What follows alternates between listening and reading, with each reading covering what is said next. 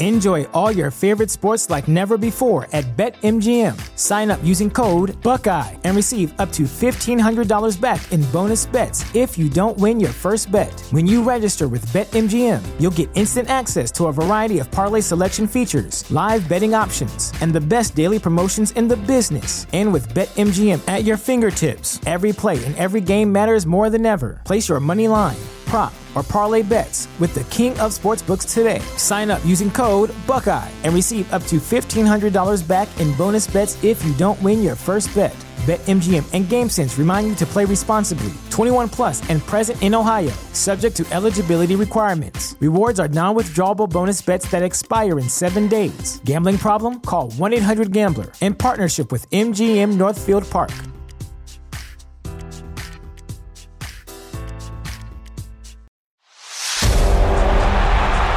If the roar of the crowd gives you goosebumps, cashing a slip makes you grin, and above all, you love making your bookie cry, then you're in the right place. The number one spot for premier betting advice and wild opinions, shared with a fan base like no other. Welcome home. This is the Punch List MMA Podcast. Here are your hosts, Dale Lippin and Trey Van Buskirk.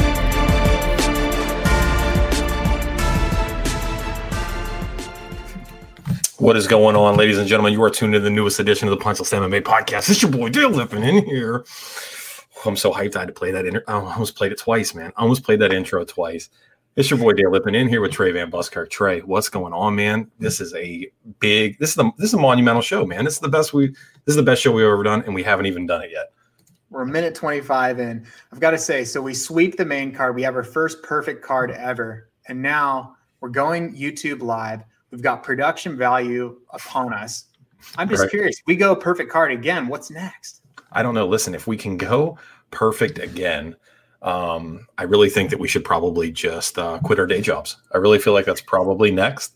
We're super close to quitting our day jobs. I think that that's probably the next play. Uh, is is that now? This the first. That was the first perfect card we've ever had as far as the show goes. However, I did get close to a perfect card before, way back when, um, and I got, dude, it was I, I was thwarted by a Yoel Romero, Mm. Jacare Souza split decision that did not go my way. Had I gotten that, it would have been a perfect card prelim to the top, um, as far as perf- perfection goes. But I'll take this one. This COVID nineteen rattled seven and zero. I dude, nothing makes me happier. Yeah, I mean, to our benefit, willed down to a seven fight card. Um, had like four fights fall out, but seven fights, all you know, relatively decisive decisions. No erroneous judging by any means. Um, we picked it through and through. Yeah. Well, here's the thing with that, right? Though, so we've had nights way back when where we've gone 0 for 5. So going 7 and 0, I'm still taking it, right? I'm just, I'm still going to take it. Uh, one of the other things I am going to take, Trey, is I am going to take my ass to the mailbox and I'm going to, you know what? I actually don't have to go to the mailbox because it gets delivered directly to my door. So if I ever Mm. want the world's best, most high quality meat delivered directly to my door, you know how I have to do that? Just got to go to stayclassymeats.com. I can use promo code FIST and I'm going to save 10% on the entire order. No GMO, no hormone, uh, just the way the good Lord intended, man. Uh, you know where your food comes from. Your food's got a name, it's got a face, uh, and it's Stay Classy Meats. It gets no better than that. Yeah, absolutely. A couple things you got to treat your body right, and you got to treat your body right with what you're wearing. Um, another great sponsor of ours, Allegiance Clothing. Guys, go to allegianceclothing.com, type in the code punch. That's going to get you 15% off site wide. See this American flag behind me?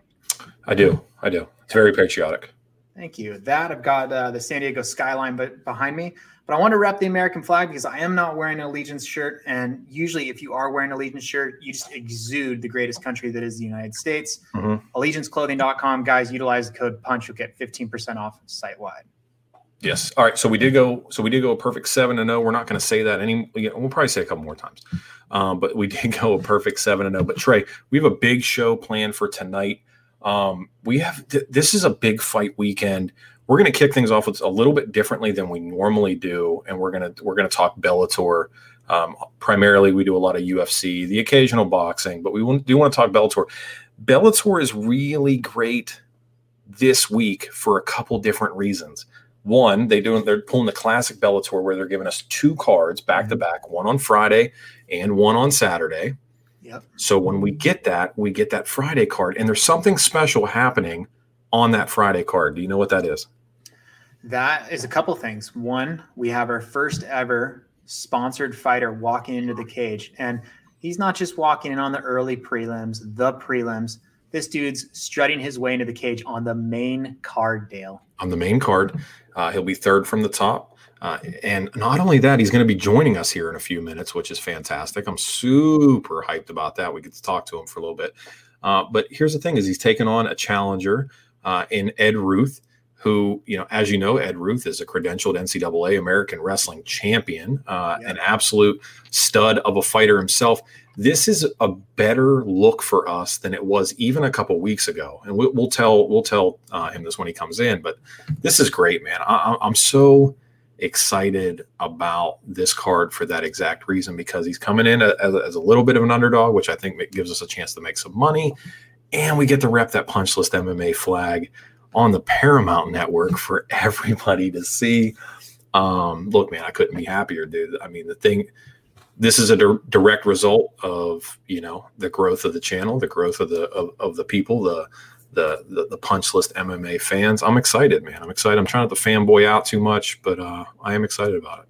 No, this is a super exciting fight. So Taylor, we, you know, we'll get into the intricacies of what he sees from his lens and coming into this fight. But at a plus 240, these are the types of fights we've seen in the COVID era, where the underdog comes in, the aggressor, and is able to lay it on thick and hopefully get the quick finish. Taylor is an aggressive striker as it is. If you go back to his LFA days, the guy just moves forward, insane striking, comes in heavy, built like an absolute granite.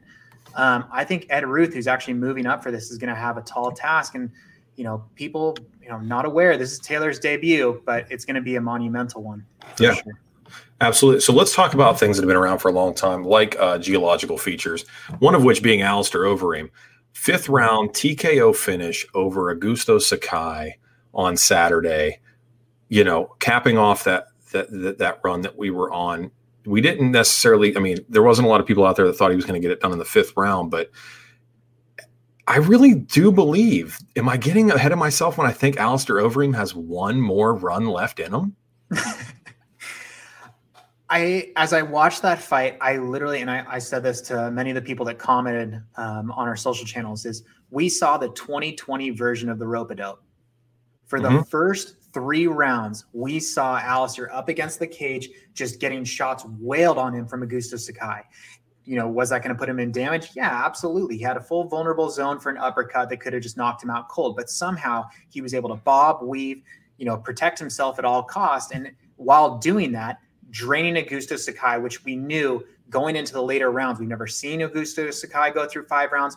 We don't. We know that his cardio, just based on his body type and how he carries his weight, would never go the distance. Smart, smart plan, and that's what you can get from a veteran. Yeah, no, I think I think he listen. He used that veteran savvy. We're talking about a guy with nearly 70 professional fights. Um, we knew that he was going to bring some sort of veteran wile into it, and we saw it firsthand. Uh, he literally just you know, he's like that old head playing pickup hoops or whatever. He just literally was using the old crafty tricks to get it done. And then the takedowns that he landed in the oh. fourth and the fifth round were just single leg dragging him across his body. Just very, you're exhausted and I kind of know what I'm doing style takedowns. Um, really thought that Overeem by submission might have been a good play there. Um, and, you know, we actually put on Twitter as the, the event was happening after the end of the second round, they had live betting and they had Overeem at a plus 170 live. Mm-hmm. And I put on Twitter plus 170 live on Overeem as an absolute gift from the gods. And sure enough, it ended up being exactly that. I'm happy to see him get him get a win. Uh, team elevation one and one on the night. Uh, you know the loss coming from a Montana De La Rosa uh, looked good for spurts of that fight, but wasn't you know incredibly uh, I don't want to say impressed because anybody that goes in the cage, I'm impressed by. Um, but you know, it just wasn't the showing I was anticipating out of her. And Vivian Araujo looked great. But let, us talk about something. Let's talk about something real quick. Mm-hmm. Your boy Michel Pereira mm-hmm. uh, slapping the shit out of Zelim Imadaev. Yeah. Let's talk about this for a second. My man, open hand slapped him. How disrespectful! How disrespectful was that? He did a couple of that. He did um, also the the perpendicular stance, looking over his back shoulder. The Conor McGregor, you know, let the guy circle off your back. He did the Nate, Nate and Nick Diaz Stockton slap. Not only did he do the Stockton slap, but he kissed it, fluttered it out wide, and landed it flush. He did. He did do a little jazz hand with it, didn't he? He like mm-hmm. he kind of hit it with the finger, with with the wrist. He gave it with the little the floaty. You're right. He yeah. did do that. I didn't. Now that I think about it, he really did. Um, the only thing was, is it was more like a like a whack a mole, mm. so much as like the Stockton slap is a back and forth kind True. of setup. True. But it, it it was still just disrespectful. Um, yeah. yeah, we got we got to give him credit though. This we said this going into the into this fight. It was a really really tough one to pick because was Michel Pereira going to rein it back in? Were we going to see a little bit more conservative striking? I will say, you could just tell that he was bursting from the scenes. He's like, oh, just one backflip, one gainer off the cage, one weird somersault, whatever it is. But he didn't do it. I mean, he definitely did a couple, you know, theatrical things, but he he reined it in and stayed pretty conservative. Yeah, I don't speak Portuguese, but I feel like probably a lot of what his corner was yelling to him was stay composed, stay composed, stay composed, or something to that effect. So, speaking of composure, uh, while we're waiting for Taylor to get on here, let's talk about something real quick. They announced since our last recording that Colby versus Tyron Woodley is official for September 19th in Vegas. Um, looks to be probably the last Vegas card before they head out to Fight Island. Colby versus Tyron Woodley. It's finally happening. Uh, what what are we anticipating here? Because Tyron Woodley doesn't appear to that he's pulled the trigger, but man, is he talking a big game online right now? Oh, he's talking a big game and he's got mental warfare going on. He's got Jorge Masvidal, you know, going up to St. Louis to train with him. You know, while Colby hasn't really been training too much, um, you know, with Jorge, um, obviously with their uh, split with friendship, um, to have that and know that like in your earlier years when you're sleeping on the dude's couch and you know the guys everything the guy's about. There's a couple little tidbits he could definitely pick up. So while he's doing that for just show, or he's actually learning some tidbits from Jorge Masvidal, I'm sure it's weighing on Colby just a little bit. Is Colby mentally ratable? I know, I know. He, at times he seems juvenile, mm. but he talked all that shit against Usman and came in and looked composed and fought that fight intelligently. He did not fight it emotionally. You know, can we expect the same thing out of Colby in this in this Tyron fight? Because I I would I would argue that Tyron versus Colby is a bigger rivalry than him versus Usman was. Mm-hmm. Yeah, I think from a let's take a sixty thousand foot view of this. I think that Colby is one of those people. He's the bully in high school where you just know behind just the ever so little bit of the person's skin, he's the most insecure person on the planet. But to your point, though, you'd think someone that's so outlandish, so boisterous, all that stuff, that he would get rattled, but he hasn't. Um, I don't think he's gone fairly quiet on social media, so he's definitely focused. He's within his own camp, which is Colby Inc. I think he's coming to play, and you know, Tyron, who's on, who's been eroding ever since his uh, three fights ago, since his uh, his Usman fight. It's right. it's a tough task for him, and I think that the lines that Vegas has put forth, you know, say the same thing. Yeah, I mean, so right as it stands right now, Colby's a pretty sizable favorite, and justifiably so. Uh, you know, Tyron is talking all kinds of shit like he's going to let his hands go finally. You know, he's put a post out today saying, I hear you. The fans are all telling me, I hear you. I promise I'm going to put hands on this dude, this, that, and the other. It. Can we believe that though? Can we really believe that? I mean, we're talking about a guy that's literally been talking about how war ready he's been for months now. He goes out, he fights Gilbert Burns, and then just sits there on his butt the entire time and doesn't do anything. So it's it was just a very interesting uh, sort of setup. Another fight that I want to talk to you about was just announced prior to us coming on the air. Your girl, Carla Esparza, is taking on my girl, Amanda Ribas. So we literally get, we literally get exactly what we talked about. I mean, this you you want you want this rivalry to exist so bad, right? You so badly want this rivalry to exist between me and you. If there's something that's going to divide us, if there's something that's going to divide us, it's this right here because I know that you're all Cookie Monster, and I'm not, dude. Amanda Ribas is going to destroy your girl. I will say this fight does not suit her, but I, I, I commend Esparza for taking this fight. What's Esparza's number one trick? It's her wrestling and getting it to the ground, staying in half guard, utili- utilizing some ground and pound. But where do you not want to go with Amanda Ribas? the ground. Her submissions, her BJJ black belt is so legit. So uh, is Esparza gonna have to rely on her striking, which six episodes ago, great striking. I don't dude, know. Maybe so. I can't, I can't with you. I can't with you in the striking, dude. It's not good, man. It's just not. I listen. I want to believe you. I want to believe that it's there. I just don't see it, man. I just don't see it, and that's fine. It is what it is uh, in that regard. But here's the thing, right? Is I think this is going to be a real test. Carla Esparza, while not a gatekeeper, has sort of embraced this mentality that she is a measuring stick for up and coming talent, and Amanda Ribas is the new chick on the block.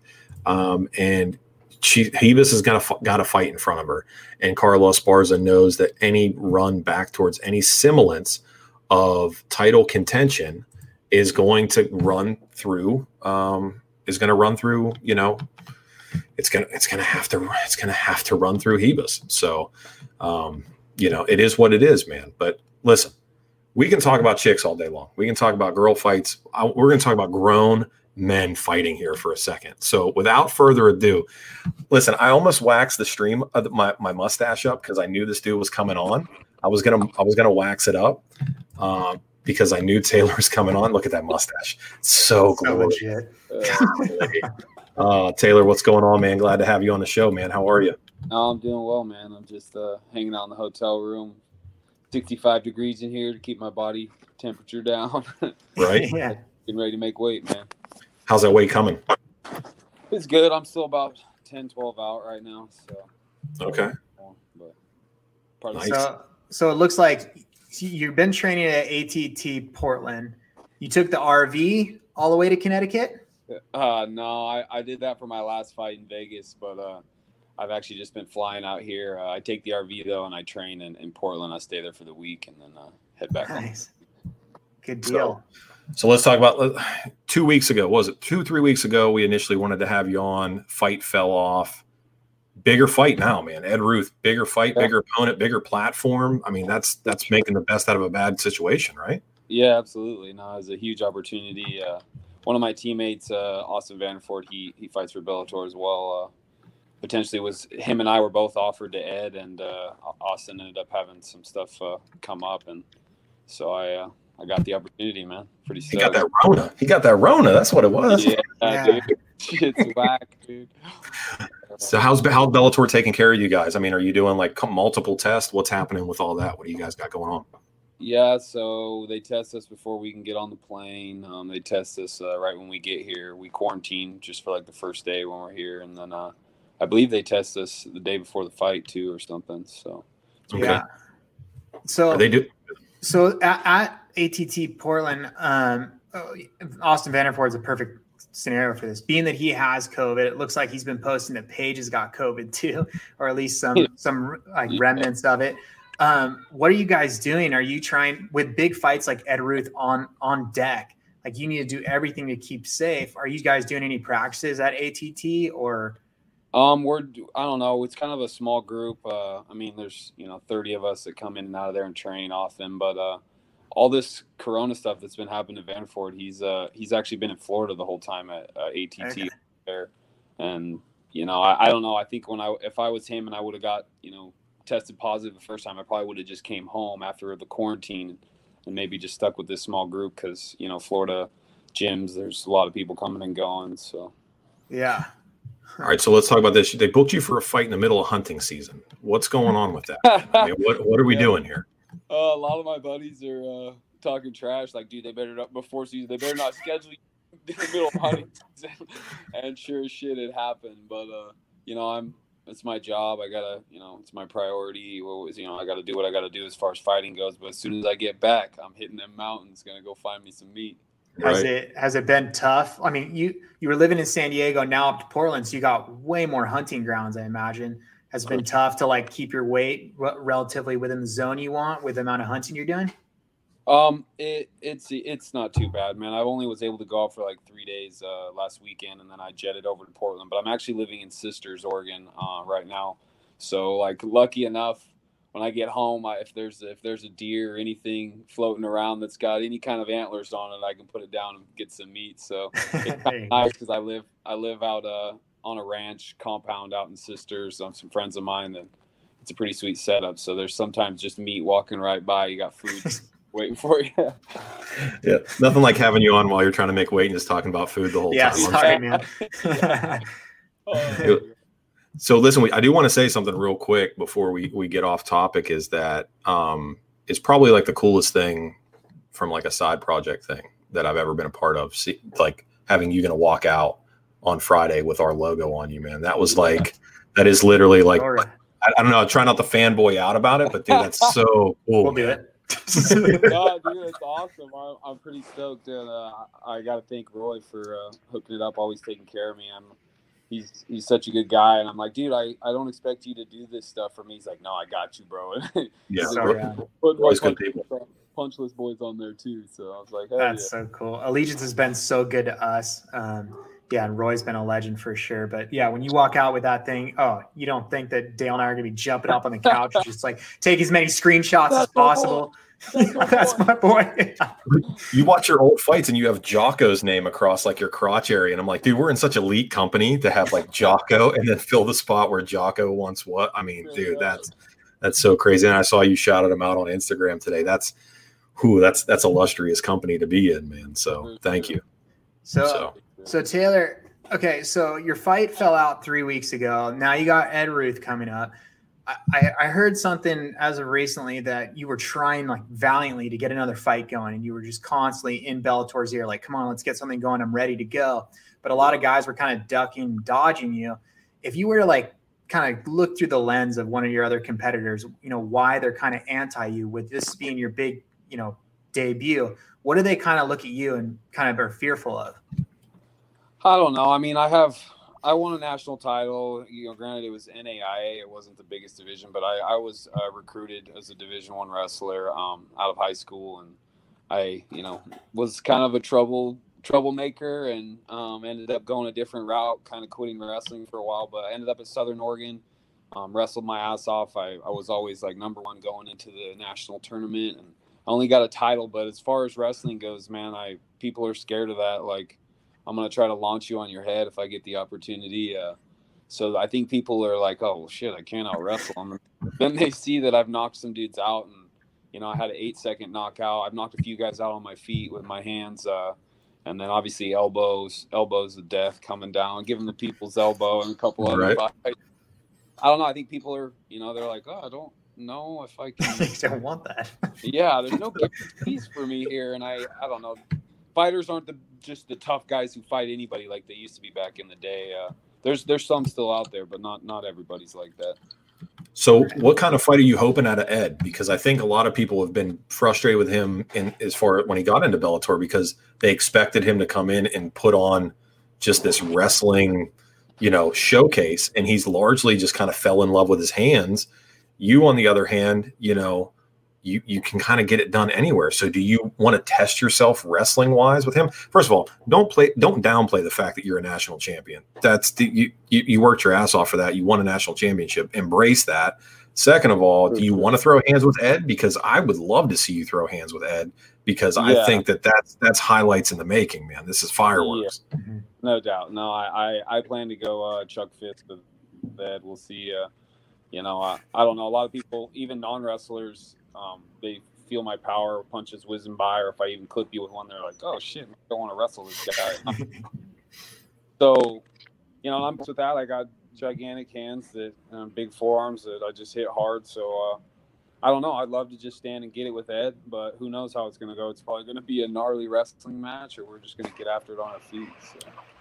I love it. I, I love it. So let me ask you this. I'm sure you've got this a million times over, but the origin, right? We're going by Tombstone. Are we doing it because of, of an affinity for the Wild West, or is it because that's where you're trying to send people?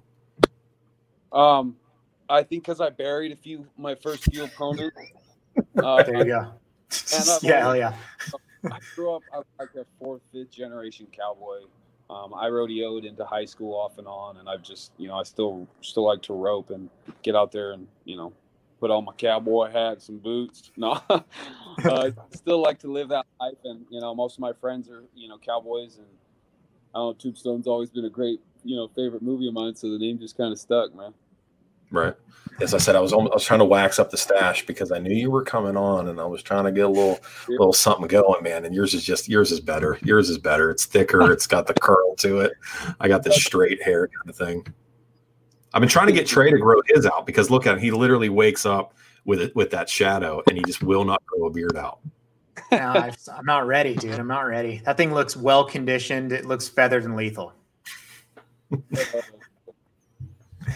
Um, so, so you guys bigger on this app or whatever the hell this thing? Can I make you bigger so I can kind of see you guys? Uh, we can we can switch the. Um, uh, I don't know if it'll let us. I don't know if it'll let us mess with the formatting so much. There you go. Is that better? Yeah, I just zoomed in a little bit on you guys. I can see that. I got you. I can always just throw you on the on the on the big screen too. But so what's what's the rest of the week look like, man? Um, let's see. They uh, Bellator's pretty cool. I mean, we're out here a week early, so they got everything kind of spread out. We just have like one thing to do every day. Um, but uh, tomorrow I'm gonna, you know, I've been water loading, so uh, lots of water. But tomorrow I'm gonna start cutting back on that. Um, I'll get a little cut in, see where my weight's at in the evening. Hopefully, float to weight. Um, so what's tomorrow's Wednesday, right? Yeah, yeah. So, uh, so are they doing any type of media promotion prior? Like, are you doing any type of like tables or interviews or anything like yeah. that, like media row?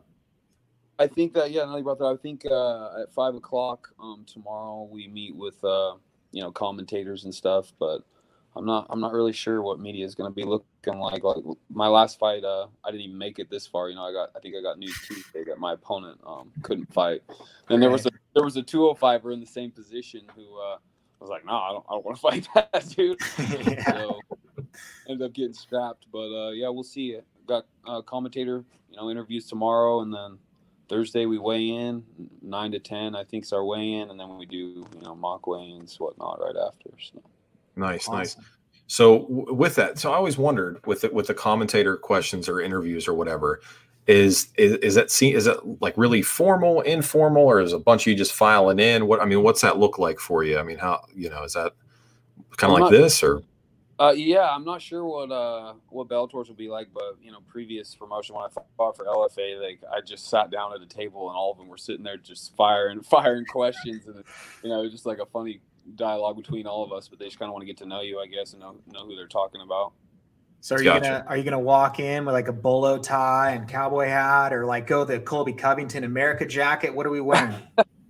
no, man, I'll uh, I'll probably just rock the walkout gear. I think uh, as I get a little you know, further in my career and have a little more money to spend. It's hard for me to even bring cowboy hat, any of that shit here. Traveling with it's a real pain in the ass. So uh, right now, I'm just gonna walk out his old tombstone in my allegiance punch list. Uh, got a little uh, American ethanol on there. I yeah. Get, uh, sponsors are a little thin right now with uh, the whole COVID thing going on. So, right. It's good. It's good broadcast for the three that you got on there. Um, one thing I wanted to ask you about, and actually, I feel like you, of all people, are probably the most comfortable in this type of situation. So, coming off the contender series fight, you walked into what was a very like, there's no crowd. It was dead yeah, silence.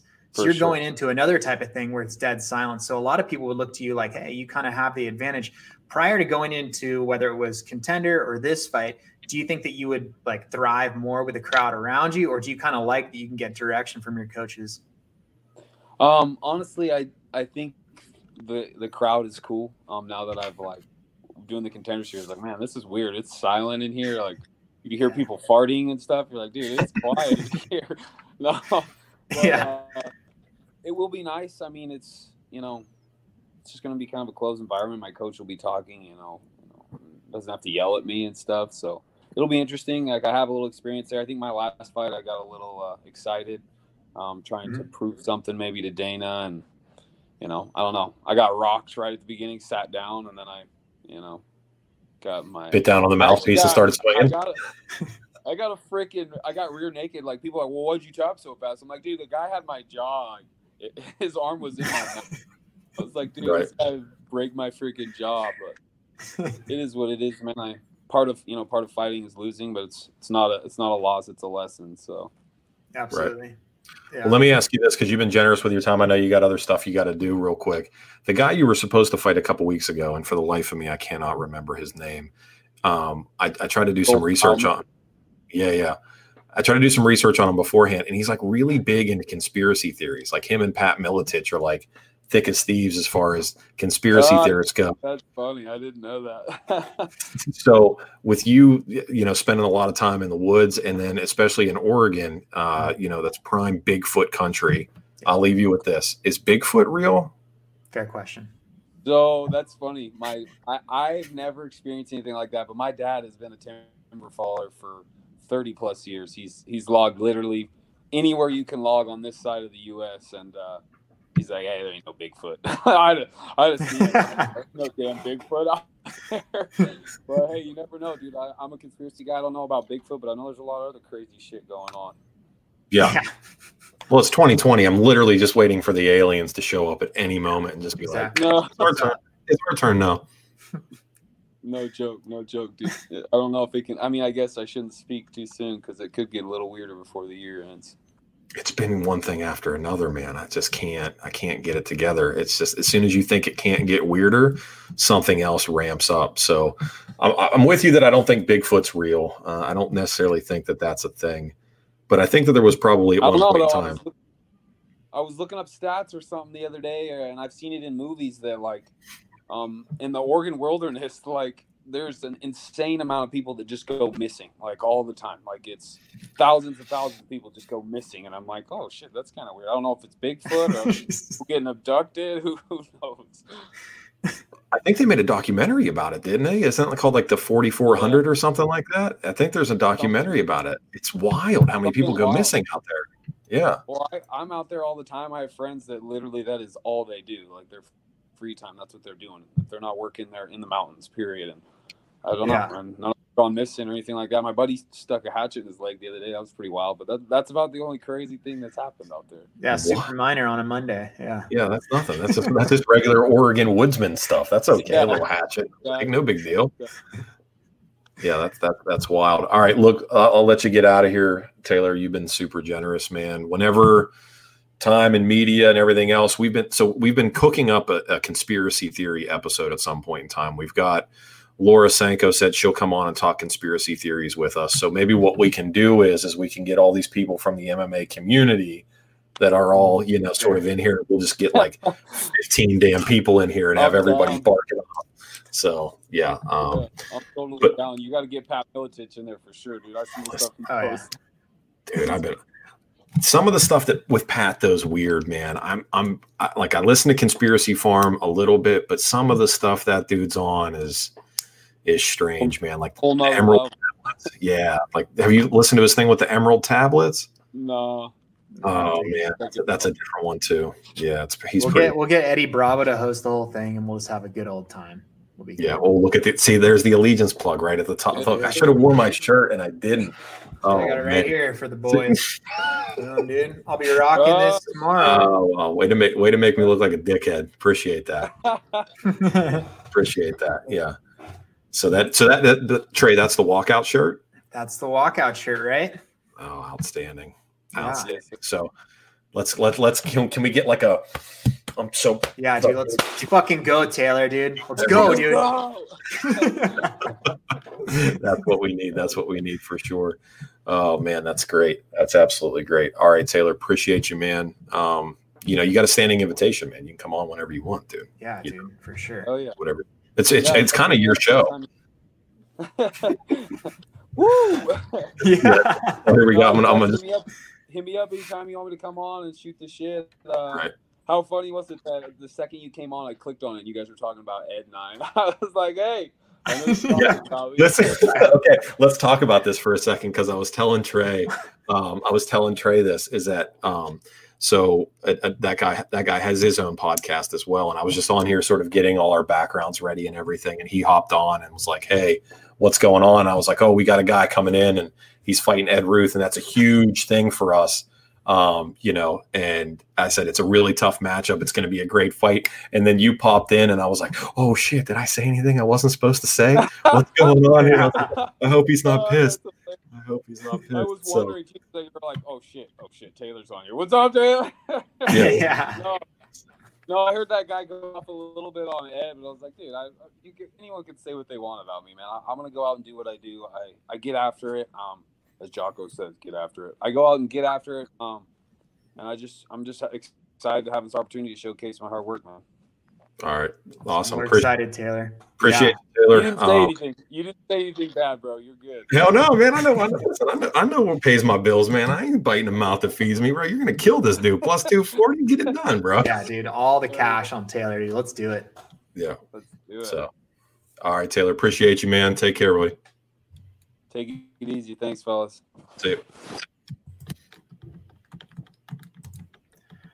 All right, look at this right here, dude. One after another. Who is this handsome guy coming? How you doing, brother? All of a sudden, just back. I mean, it's just crazy how it happens. Patchy, first of How you all, doing, bro? I'm good, man. Thank you so much for coming on. Let's let's talk about a couple things real quick. Okay. Look, this is it. The culmination of a dream realized. Juan Archuleta Saturday night. Dude, I'm gonna let me ask you all the textbook nonsensical media questions, and then we'll get into the meat of it, right? So first Yeah. of all, Juan Archuleta said he's going to big brother you. Can we just go ahead and agree that's some bullshit? Yeah, that's some bullshit, bro. We uh, me and him trained together before, man. He's not big brother and me, and I was, I was like a young cat when I trained with him. I think I was like 23 years old. I only had four fights, four and zero at the time, and uh, let me tell you, I'm, I'm gonna smoke them on Saturday night. Well, that's good. That's good. I want to I want to tell you a bit of a story real quick. Okay, I want to give you a little bit of an origin origin story on how you came to be in my life outside of this show. Okay, so so my brother, um, my brother's a Marine, right? And he went to high school, or not, I'm sorry, he didn't go to high school. He was in the Marines with a guy that you went to high school with. Okay, so my brother in the Marines went to high school with that with a guy that went to high school with you, right? So, so the, both of these guys meet in the Marines, and he they're in Alabama, and you have a amateur fight or some sort of fight in Alabama. There you Yeah, go. Tus- I fought in Tuscaloosa. Yep, there we go. Here, he's right here. Okay, so, so basically, what happens is, is they go see you fight in Tuscaloosa. My brother hits me up and goes, "I just saw a guy that's going to be a world champion. You got to remember this name. You have to remember this name." And he tells me your name, and admittedly, Patchy sort of sticks in the head for forever, right? Yeah, I'm not really putting two and two together. And then you get signed to Bellator, and my man is like, "This is the dude. Remember, this is the guy." So you come out and just you've been running roughshod all over the Bellator roster since then. But this th- this kid saw you fight years ago and put that earmark out there saying, "This is a guy to watch. This is a guy to watch." I mean, I'm just I'm blown away, man. Here we are. So you've been on the radar for a while. yeah, man. That was uh, I think I was um nine and zero when I fought out there. So I was eight and zero as an amateur. I had all these finishes and stuff, man. Like I like even in my amateur career, I, like I never lost any rounds or nothing. And then I was finishing everybody, and I was in this fighter source tournament. That's what it was called. And they flew me out to Alabama to fight a guy that was like thirteen and three, and I um, I think I submitted him in the first round, like rear naked choke, and uh, ever since then, man, you know, um, like basically ever since I was an amateur, I really did the same things as I done as I done as a pro. I took it just as serious as I did now. So it was uh you know, it was no different. I was just a little younger. I just look a little younger, you know what I mean? Right. Well, I mean, I feel like, I mean, we've seen you at Jackson Wink and looked at your training. You seem like you're never out of shape. Do you ever take kind of a little bit of an off season or you just go, go, go? It doesn't look like you're gaining much weight. You're losing much weight. You look like you're just always ready to go. Yeah, like quarantine actually had me sit. Like I'd never really taken too many injuries, and I've only been hit a couple times in like my 24 fights. I mean, I got like some stitches in my eye, some stitches on my head, and that kept me out of training for like maybe like a week. But like before quarantine, I'd never really had taken like I'd say two full weeks, 14 days. I've never been out of the gym for like six years for like two full weeks. You know, I've always I never stop training. I like to train, you know, no matter what. Like I need to roll jujitsu. That's like my therapy. I don't like that's what I, I I need to train in order to keep me like balanced, man. I don't like if I'm not training, man, I'm like really not happy. It's crazy. So we we just asked Taylor this question actually, and it, it feeds directly into that. You know, I'm the same way. Like jujitsu is my therapy as well. But you know, with COVID and especially for you who's got, you know, the biggest opportunity in your life right here, like how hesitant have you been with training partners, possibly contracting COVID? Have you taken like some safety parameters? Like what's been up to make sure that you're ready to go and you're going to be able to perform on Saturday? Well, like my gym is open and stuff. So I've been Oh, training wow. at Jackson Wink. I mean, they pretty much open. and don't seem too much different than ever, bro, to be honest with you. That's like good. the training sessions might be a little bit smaller because they're not having like just the average everyday guy in there. But I mean, I'm training with like everybody on the mats, man. You know what I mean? And then uh like that's at Jackson's, of course. And then at home, they sent me off to fight. Like I fought very frequently last year. I think I had three fights in like six months, so I had a bunch of money saved. So like I just like basically rented out a building and fucking put all my mats in there and like just built my own facility in order to keep training during COVID because I was not about to sit. So I built my own facility and I trained with like maybe four people that I really, really know personally really well. And I just brought them all in, man, and we just kept training and uh it actually helped me because a lot of times I don't listen to one of my coaches. His name's Art. He'll be in my corner. He's like an old school, like military veteran. And like he runs me through all these strength and conditioning programs and all this stuff and like man like he's always in erie pa it's like two hours away from me so i don't really like if he's there he needs to be there for me to listen to his shit you know what i mean Right. he needs to Yeah. be right on me because it's un it's unconventional it's not like like you tell me to go spar go roll go hit the bag go ground and pound go do any of that stuff i'm down for it you know what i mean but if you tell me to do like things that maybe i'm uncom- like unconventional stuff that i maybe don't do often um it's hard for me to understand that routine or rhythm because I never really, you know, like had had him run me through it. So like he ran me through it like let's say once every couple weeks or something. But now he was coming out multiple times a week during COVID, and that's when I started like getting strong. Like my neck was growing. I was like getting really like staying the same weight, but I was like leaning out and getting like really strong. You know, like I'm not really. I just started feeling like damn, like, you know, like last year I felt like I was like a boy compared to how I am now. Like when I grab a hold of people, I mean, I'm choking out like dudes that are like, man, I choke out guys that were in the UFC at heavyweight, bro, if I'm rolling with them. You know, I've Oh. done that on the mat. You know, if I grab their neck, chin cup, anything, Right. you know, I mean, my forearms are strong as fuck. So I could like, I could choke, you know what I mean? I could choke people out better now, you know what I mean? 'Cause Yeah. It's got me like explode, like different muscles. I don't know. It's So not to let's- get bigger. It's like conventional muscle. right. So obviously Juan doesn't go to the one doesn't want to go to the ground with you for obvious reasons. So Yeah. are we going to let them hands go or what? Because we we know you got hands too. So I mean, what are we doing? You know, is that the hope, or are you hoping he just like what do you want to see out of him? You, I mean, I know you'll take the fight wherever he'll give it to you, but I mean, what's the hope?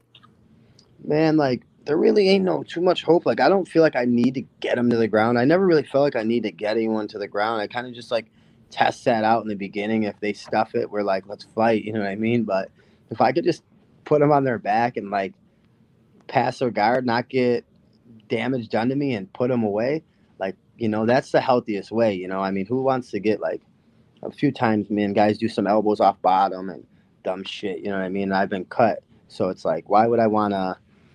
I don't know. Why would I want to make it a harder night if um for guys that kind of like shy away from it and just like elbow to the back of the head when you get on top of them because they're all like sp- spastic and shit. Yeah. Um. So it's like I just put them down, but like for Juan, man, like I don't even think it's so much of like just the hands and stuff. Man, I think like my elbows, my knees, my feet, like like the all my tools. I think like I have like oblique kicks, like stuff that he has not seen. Like, and man, I, like I said, I trained with him before. I fared well then, you know. And I was like a little boy, so now I mean I've learned so much stuff, and I've been training so much stuff on my um like my my feet, like my elbows, because I'm really good on the ground. But me on the ground is like that's like an ever evolving thing. I can just keep evolving. Um, because with my coach Harry, we we uh we fire off on so many cylinders, so we're always training on the ground and we're always improving. But like I've spent the last year just totally since I've been in Bellator because I was fighting Ricky Bandejas. I spent like the last year focusing on like my striking. You know what I mean? Because they were like everyone was saying Ricky's gonna stuff your takedown. You might have to stand with them. So I was ready to stand with them for the whole 15 minutes. You know what I mean? And I'd have beat him in a kickboxing match. Right. Yeah. And if I mean Juan, I'm gonna put pressure on him. You know, like, and I'm not shying away from it. You know, I've said it in every interview, and I want him to know because uh, he likes to like touch gloves back up, and you know he moves around, runs away, kind of avoids until he doesn't want to. Um, he doesn't engage until he really wants to, and like. But me, man, I'm putting pressure on him. Like I won't take a back step. I'm I'm gonna, um, well, you know, much respect to him, but I'm I'm hunting him down. I'm gonna be tracking him from the moment we start to the end. I feel like I'm not the, even gonna be the one that has to gonna gonna have to do the shooting. You know what I mean? Like Sure. I feel like I'm gonna be pressuring him. I'm very, very accurate. Watching Ricky Bandejas fight him, like, I mean, he fought some guys like, no, no disrespect to Dantas and um, Corrales, and I think Corrales is real good too. I don't know if I don't really know if he won that fight, you know. Even uh, but Mhm. Dantas, like, I think he did well that fight, but I think he's like really should be like one and three in his last four. I don't even really think he beat Ricky because like Ricky was hurting him, and then he would just like Matt return him and control position. Sure. Like you know, Yeah. It was just a lot of it was a lot of control time. That was all that one. that fight. Yeah, and he thinks, but I'm gonna be tracking him like Ricky did, but in a smarter way. Like I'm gonna be cutting him off because just the way I cut Ricky off, you know, like I'm gonna be cutting him off, pressuring him, and um, if he thinks that like he can grab a hold of me and just like kind of control, he's you know he's where he rests, man. I'm a nightmare, so I don't think he's resting. Like he's the one that says he's got like a lot more cardio and stuff, but I truly see me tracking him, all that movement. He's gonna get tired. He's gonna try to clinch and wrestle because that's what he knows, and uh, that's not gonna be good for him. You know what I mean? And uh, I feel like I'm gonna make him look bad. You know what I mean? I don't think, um, uh, you know, I'm trained to make him look bad. You know what I mean? Yeah. So if I don't get him out of there and like catch him, because if, if he wants to engage with me and we do tie up with each other, I mean, I will wrap him up. I'm telling you. But if uh, if it doesn't go that way and he wants to like kind of avoid and avoid and avoid, I'm gonna be pressuring him, and eventually I see him shooting. You know what I mean? I see me catching him with uh, really clean boxing. You know, he throws wide, I throw straight. I see me hitting his chin. I see me hitting him a lot. You know what I mean? Just because of the way our styles match up. It's a really good style matchup for me, to be honest with you. I think it is too, and I think what I think one of the key things is that if you see if you you follow him online at all, he seems to try to be. It looks like he's probably in the best shape that he's ever been in, which to me would be an indicator of how much you're living rent free in that head of his, because he realizes I'm gonna have to get to my, myself to be the best version of myself to be competitive here. So. You said that you've trained with him before, and you you may or may not, you know, if you talk about the Yeah, we training. don't we don't talk. Right, yeah, right. That's unforgiven thing. We have we don't talk about Right. training, and uh, you know, you just by my demeanor and stuff. I mean, we could tell. You know, Right. but Just- I've like I said- the walk once before. Right. May or may not. Right. May or may not. So you may or may not be living, in, in, you know, with some headspace there. But here's the thing, right? Is that you're drawing out the best version of him, so there can be no excuse come Saturday night because you it, it's it's evident that the dude has put in the hours for sure. Um, so you know, obviously we can't look past anybody for any reason whatsoever. But your rise in Bellator has been meteoric to say the least did you expect it to go this way once somebody gave you a shot? Did you know that you you know it, once somebody saw you that was it? Um you know a guy commented we bet you at ricky oh, in the ricky fight at plus 350 had i known what was before me i would have leveraged the house man. So come on i mean what what you know you got this just living within you this championship mentality. Where's this coming from? Where are we going? Yeah, man. Like, um, I've taken over every promotion. Like, it's it's kind of cool to be at the belt already because, um, I think it was like I was in King of the Cage for like three or four fights, and then I took the belt. All my amateurs, I took, and I'm, I'm a belt collector. I've collected every belt I've ever been in, and I finished guys similar ways. So, um, I knew when I got the opportunity, I was gonna take it, and I knew, um, just watch Ricky's fights, man. I really studied Ricky, and I seen where like. I knew if I got two underhooks on him, I would dominate him just because of the way he's fought other people. You know what I mean? I just know my upper body, my I'm strong, man. I'm telling you, I'm like there was times where I trained with Johny Hendricks, man. I was on Johny Hendricks' back, and I was a nightmare for that guy. He fought George St. Pierre at welterweight. You know what I mean? So I thought like Ricky's body, is he was skinny in the upper body. So I knew when I got that opportunity, like I just knew I if I get a hold of him, I'm gonna run through him. You know what I mean? So I knew when I got the opportunity, I'd make the most of it. And then the next fight was Isaiah Chapman. Isaiah took the fight on eight days' notice, and I thought that was just not, you know, like because Dominic Mazzotta pulled off. I, I knew I can capitalize on that because eight days isn't a lot enough time to get ready for me, you know. And then with Yuki Motoya, I look at it one by one, you know. And then Yuki Motoya, he's fought a lot of fights at 25. He hasn't been finished in eight years and all this stuff, but I knew like Yuki Motoya is a grappler, and um, you know, I, I'm, man, I, you know, there's, you know, I'm like the one of the best grapplers in the whole entire gym. You know what I mean? Like sure. the whole area, not even just the gym. So it was like, I knew I, I would fight him in ways that they would be um, advantageous towards myself. So you know, I took it one by one, and now me taking this fourth one, it's now Juan, and I'm taking it, you know, one at a time, and not looking over them. I'm looking almost through them because I need to go out there and do what I do in order to uh, basically run him over. Like I got to uh, put him away in order to um, not let him, you know, do damage to me. You know what I mean? If sure. you know, so. You've got like, this. You've got this insane championship mentality. I mean, from the moment you came on, talked about how you're going to cut him off, how you want to do this in a way that's going to protect your face, but also get the job done, not be this wild man that's trying to make a statement. You've already made your statement to where the stage has brought you. I want to ask you this, and I and I and I don't usually like asking this because I'm in the same type of mentality where you got to look at the, what's right in front of you first before you yeah. forecast. Yeah. Get that shiny belt, you get that massive check. Are we taking a COVID-free vacation, or what are we doing? No, man. You know, if once I get that belt, man, and this money, I'm honestly gonna. I have a few guys that I train with back home. We're gonna just go try to find some more gyms to train at and try to just branch out and like um, continue growing. Like that doesn't mean I'm leaving my gym or anything. That just means I really want to go like visit some other gyms, train with some other 35 pounders. Uh, you know, earlier in the year, I went to train with Frankie Edgar, Cody Garbrandt, like those guys. I'm thinking about like maybe trying to stop out at American Top Team, seeing what those guys are. You know, I think Marlon's down there. He's a he's a good dude. I met him earlier in the year. Um, even Ricky, man, you know what I mean. Now that he's lost, he's not in my way. If I could get the belt, man, I wouldn't mind checking out you know, I met King Mo out at uh, Japan, so I wouldn't mind going out there and like just taking a training trip. You know, not really yeah. going on vacation. I want to go take a training trip, and that's what I'm saying, man. I want to go out there and run this guy over, so I'm healthy, man. You know, I, right. like I said, I don't want to take weeks off and months off.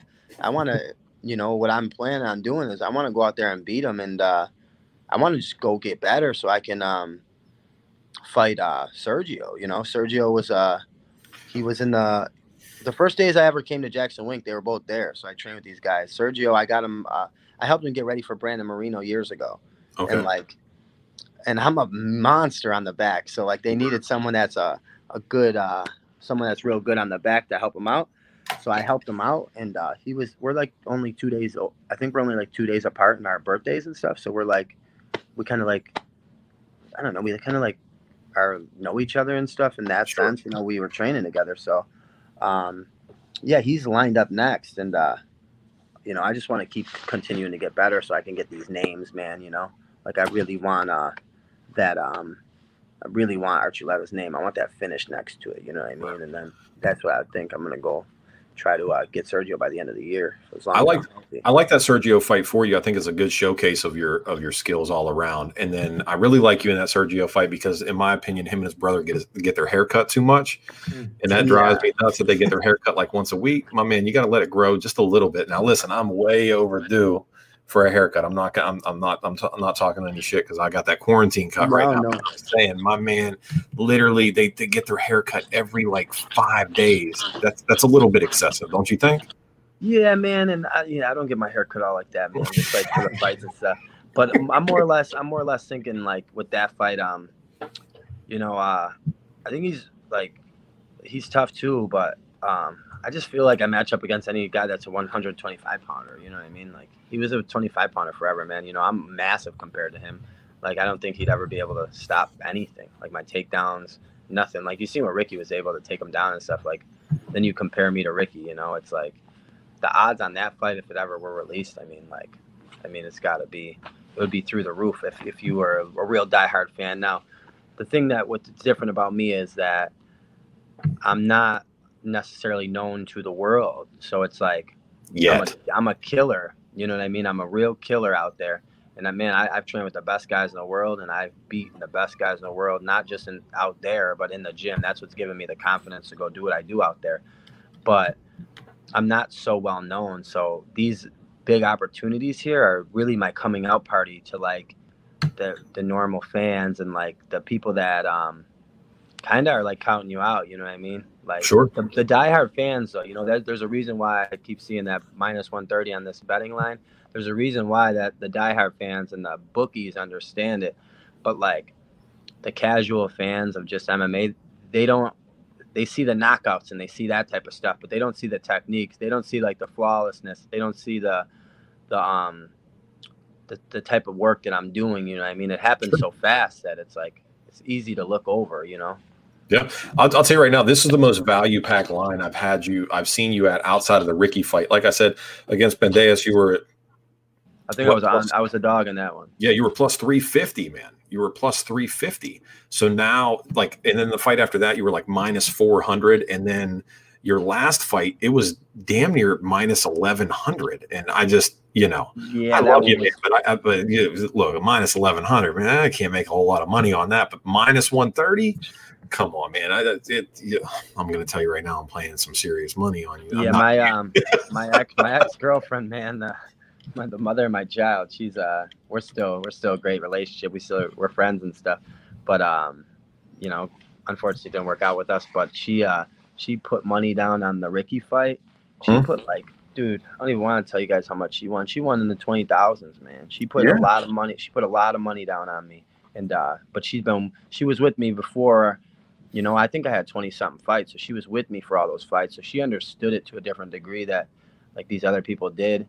And uh, she understood like me having the opportunity, like, man, I'm telling you, a kid like me, I, I keep saying in all my interviews, like, you don't waste opportunities like this, you know, and uh, it would have to be like a real lucky shot and uh, or a real lucky something, you know I mean, for me to waste that opportunity to really break my focus, I think, and to get me out of there. And not to mention, man, you know, I really never been I've never been knocked down in the gym. I've never been dropped. I've never actually been wobbled. So it's like, and I box a lot. I do a lot of boxing with professional boxers back home. Alex Castellano, Solomon Renfro. He's fought on CFFC. He's a that dude's like a middleweight welterweight. I spar him. You know what I mean? And Right. like, that's what's given me the opportunity. You know, I feel like all these guys I fight. Me and Sal talked on the phone the other day, and it's like they all have the same game plan. And I think this guy might have a little bit of different game plan. I think he's gonna run away, low kick, overhand right, run away. You know what I mean? Stuff like that. Sure, sure. But it's always to try to land that one shot. You know what I mean?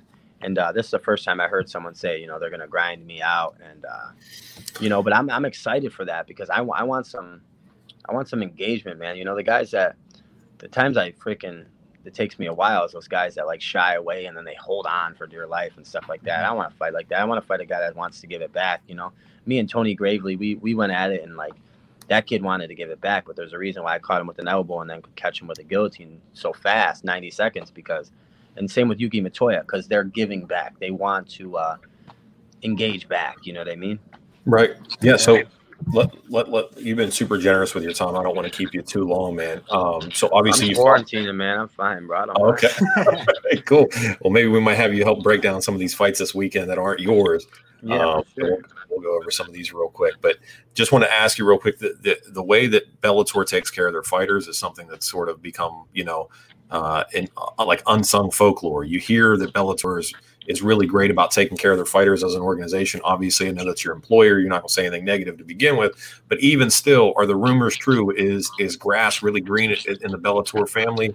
They taking care of you? How's everything looking over there? Because I know you've Yeah, a couple different. Places. I keep places. it real, man. I keep it real too. I think I did an interview after my last October fight, and I, uh, I, I said something about money, you know, because I was, I felt like I was the number one guy in the division, so, you know, I wanted more money, you know. So then they restructured my contract. But even when I didn't, before prior to wanting more money, they were paying me like more money than the UFC would anyway. So Right. they're um my manager Ali, you know, he really did get me a really good contract when I first got in. I signed for four fights. I did two, and then I re-signed for a new structured contract. So I mean, this new contract is, you know, they gave me opportunity to fight Ra- Ryzen, and then now for the belt. So it definitely is, man. The amount of money I could make right now with Bellator. I mean, the amount of money I will make with Bellator is, uh, I mean, I know guys in the UFC that are undefeated that they ain't touching it. You know, what I mean, not even close Sure. to what I'm getting. So it's like they take care of their guys, man. And I know a lot of other guys that actually um, are very uh, happy with their with the promotion, but you know, as in Bellator and how much they've um, given them. You know, my roommate Christian Edwards, he's from Jackson Wink. Mhm. He's like knocking people out like left and right. But I think he's been compensated. He's three and zero, but he got been compensated five times because uh, two times the guy didn't make weight, and then the other guy just didn't show up. So they paid him his full purse, man. You know, you don't see that at the. I mean, UFC. Someone doesn't make weight, or the guy can't fight. You know, they might give him their show money or something, man. So it really is green over here, man. And I'm I'm happy to be signed with them, man. I want to. uh I have big plans for him. You know, I want to be the. I think the longest reigning champion's been two two defenses, man. So I really want to get this belt and then focus on trying to uh, create a legacy. You know, I want to be the number one uh, bantamweight that ever walked through uh, the Bellator roster. You know, I want to be the number one um, in the history books. You know, I'm, I'm trying to uh, I have opportunity to do that. You know, being undefeated, being on a record that I have, and the finishes I have. You know, I go out sure. there and finish them. I'm 14 and 0 with 11 finishes. You know, I can't be denied after that. You know. Absolutely. All right. So we put your your social channel up here. Um, is there any other place, any sponsors you want to put people in the direction of, anything like that? While we got you. No, man. Uh, just thank you to all my sponsors, man. I got a big banner out there, and uh, thank you to my manager, my family, man. Uh, you know, my daughter. I can't wait to see her on Saturday. So my, I got, I bought her a hotel. I bought my mom a hotel and my family a hotel so they can get out here, and uh, they're gonna bring my daughter. So I'm really excited just to. Uh, I've been away at camp, dude. So I really just want to go out there, finish them, and uh, want to go get some food somewhere in this casino. Take my family out for some food, man, and uh, just hold my daughter, man. It's uh, it's been too long. It's the longest time I think I've ever been away from her since she's been born. So that's a hurt that, man. You know, I'm uh, I'm uh, excited for that. Absolutely. All right. So you're admittedly you are the first world title challenger that we've had on the show. So after Saturday night, I'm just going to pencil you in now. You don't have to say it, but I'm going to pencil you in. You're going to be our first world champion uh, yeah, man, and I'm honored to be on here, man. You know, uh, like I said, I'm not really. I flew under the radar forever, so I'm not really into these like big media. Um, uh, you know, I've I've never been on a Ariel Helwani's or nothing like that. You know, I'm I'm not really. I, mean, I like to show. Uh, That's my like sworn enemy. Yeah, man. You know, he's he's he might be my sworn enemy when I get this belt. I don't think I even want. I don't even know if I'm gonna want to go on that show. Right. Um, I, I, you know, he. I think he had Ricky on on the Monday after he smoked Gallagher, and I smoked Ricky in a minute. That's like a third of the time it took him, you know. And he, uh, you know, no love at all, like my name. So, right. but I like to show love to the smaller, uh, small like smaller media outlets, man. I want to try to. I'm glad you said I'm the first title challenger that you've had on because, um, you know, I want to, uh, um, be able to, you know, encourage other guys that you know, our champions and other people to jump on the show. You know, I mean, I know how you guys also have been following, and I, and um, there's a, f- a few um, social media accounts that I see that are diehard fans, and I really respect that because they understand. They see the um, they see it as in the same way as I do. Yeah, absolutely. Listen, and and you know, honestly, a lot of it comes from um, what we see inside the you know inside the cage and what we see outside of the cage. And you know, there's a lot of people that can walk a certain walk inside, but they can't do it outside, or vice versa. And it's it's one of those things, man, where when you see somebody that possesses a level of talent, possesses a level of, of motivation and determination, and then you see that the, you know it's just, it's right there, man. We've just been we've been watching the rise, and then admittedly a little bit of a soft spot in my heart because, like I said, my brother called, yeah, for sure, New York Rise years ago, and I'm like, look, man, I, I just I, you you've been on my radar since then, man, and you know, it's it, look, I can't tell you I'm not going to say. I mean, I was I was a little more, more high pitched whenever you agreed to come on the show. Whenever I called Trey to, to tell him you were. Yeah, man, for sure, for sure, dude, for sure. No, oh, wait, one more thing before we stop talking about yeah. I was going to say something about um. You said something about his body and stuff earlier.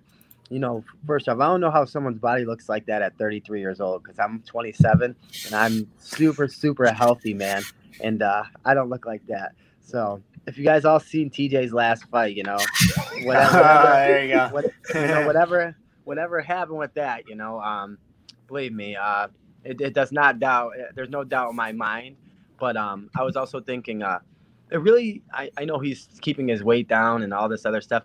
It really does not look healthy for me if you ask me that he has to cut down to 135 pounds. You know what I mean? Like I see his weight and I know he's made 140 46. I think he was overweight in SG in the pre-check, so he had yeah. to go run and stuff.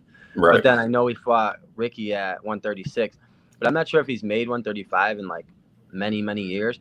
But I think he needs his body to look like that in order to even come close to the weight because uh, I, I mean he'd probably be like 148, 150 right now. He's still got like 13 to 15 pounds, And I just don't think that's you know super healthy when you're going against a guy like me. You know what I mean? I really don't. Um, Well, that's that's another what thing I was thinking He'll have zero excuses come Saturday night. I, you know, yeah, yeah, zero zero excuses unless the excuse might be the 35 thing. You know, that's he- what I'm worried about.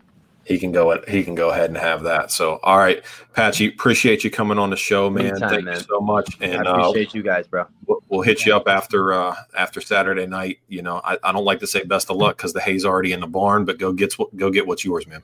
Yeah, Yeah. chance favors a prepared mind, man. And uh, after the fight, man, um, you know, no matter what, man, I'm always willing to come back on the show. And uh, you know, if you guys see, uh, give a good shout out. I mean, I'm gonna give a good look out for uh, my boy Solomon Renfro. He's six and zero. He just fought in CFFC. He's gonna be on the contender series soon, or he might get signed to Bellator or somewhere else. Um, he's another guy you guys should probably reach out to, man. He's a really big. Uh, I think he's uh, ten and one as an amateur, six and zero as a pro. He's on the same trajectory as me, so.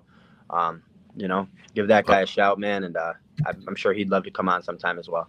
All right, letters in the mail. We'll take care of it. All right, Patchy, appreciate you, man. We'll see you. Uh, we'll see you after Saturday night, man. Take care. Yeah, thanks, brother. I appreciate you. Trey Van Buskirk, dude.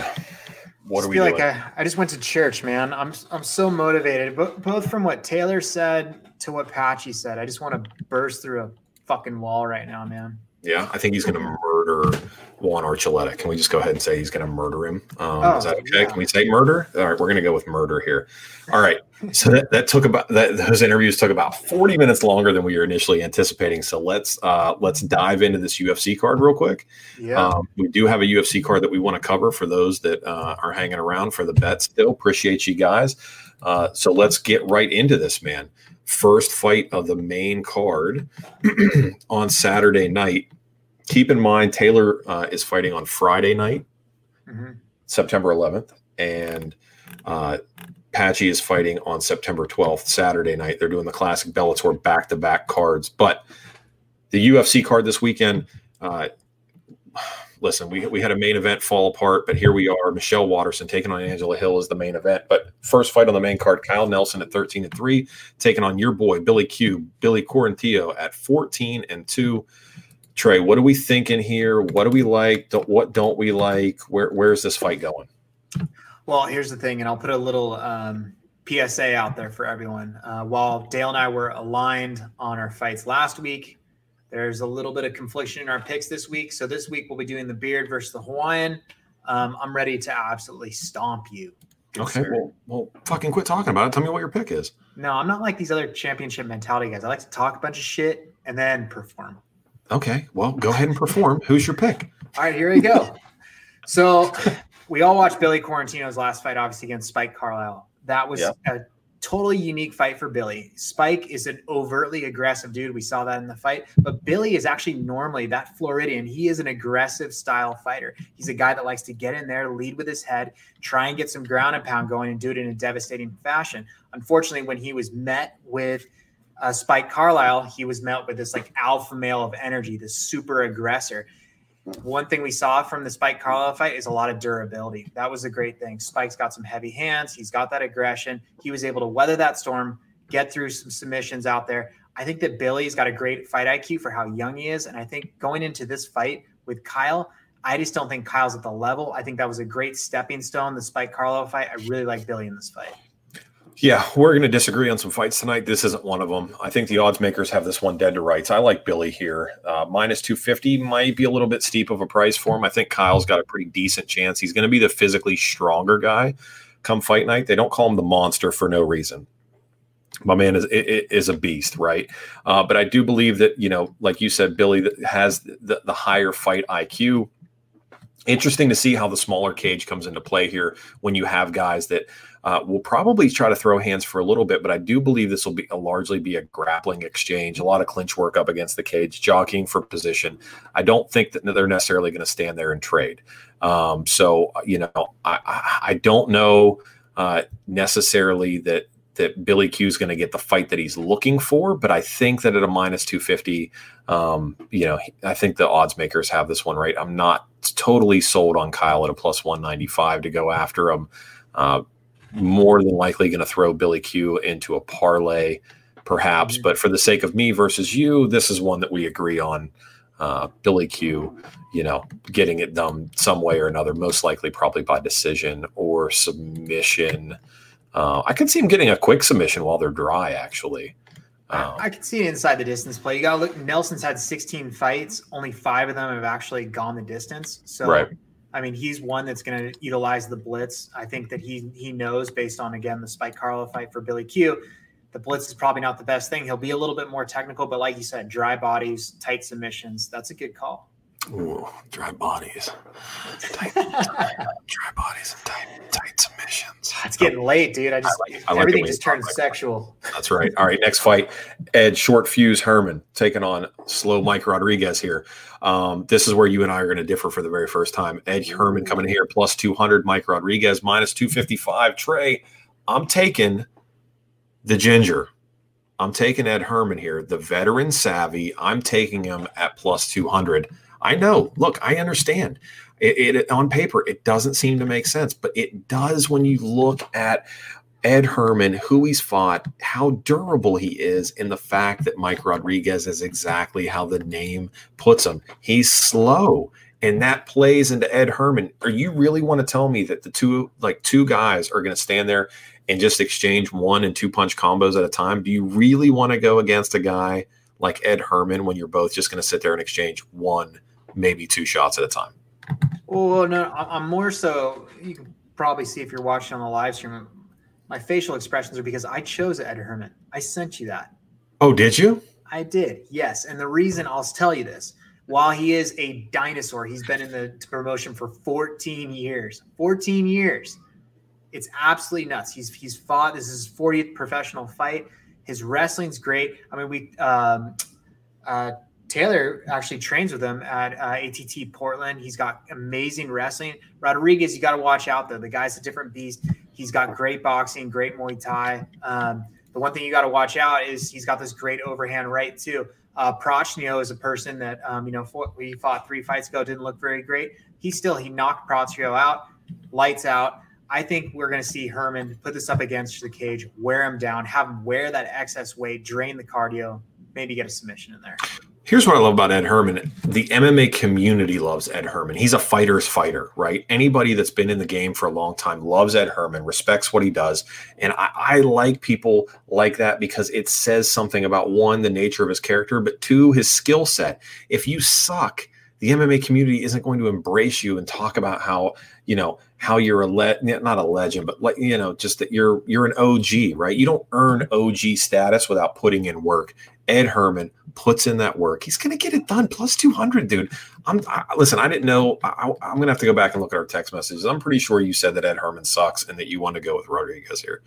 No, I was the only uh, man that actually sent you my picks. You didn't oh. send me shit. Well, you did, I didn't because I initially read them and I said I hate these and went the other direction. So let's right. keep th- let's keep let's keep things moving, man. Andrea Lee minus three fifteen taking on Roxanne Modafferi. Modafferi had her moment in the sun here, but as it stands right now, she's sitting at a plus two fifty five. Andrea Lee minus three fifteen.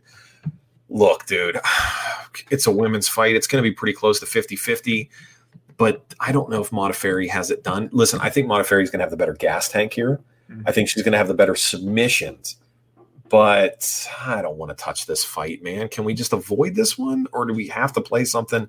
If you're going to make me play it, I'm going to play Andrea Lee and Billy Q together. That's a two person parlay, and I'm walking away.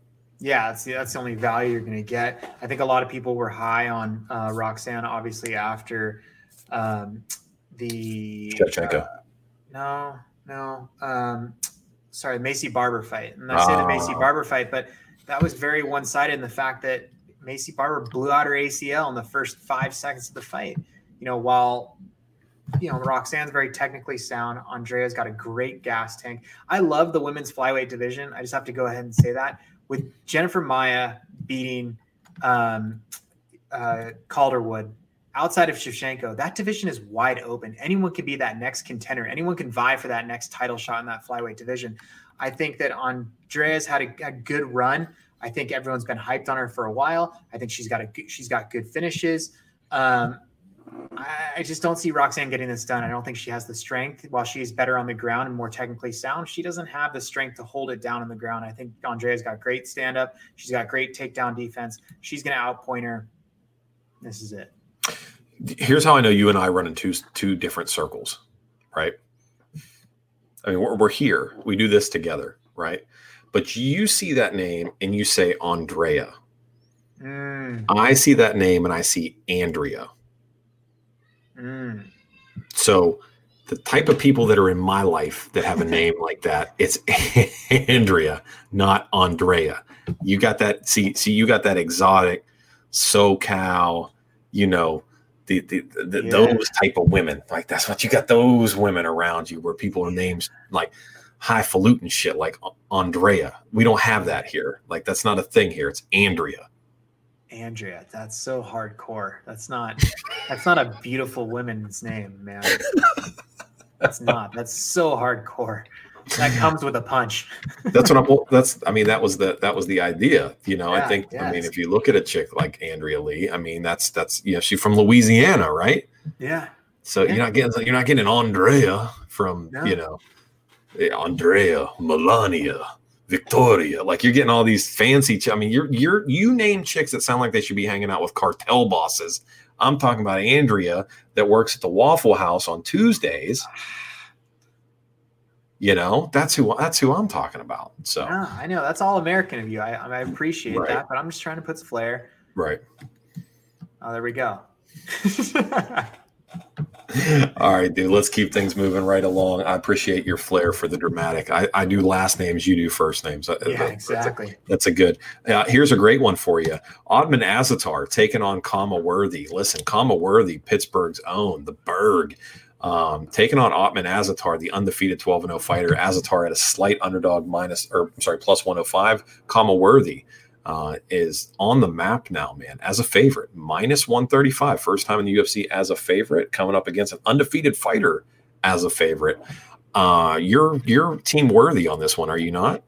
When are people going to give Khama Worthy his due? This not guy- today. It's not going to be Not today. Not It's not going to be today. No. I have to say this is this is quintessential. This is exactly how Khama Worthy was uh, birthed into the UFC.